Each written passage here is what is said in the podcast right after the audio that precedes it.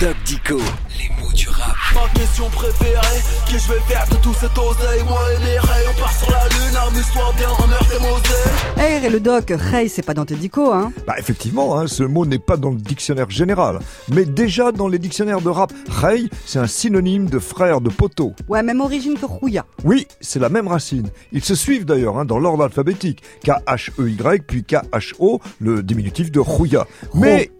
Roya.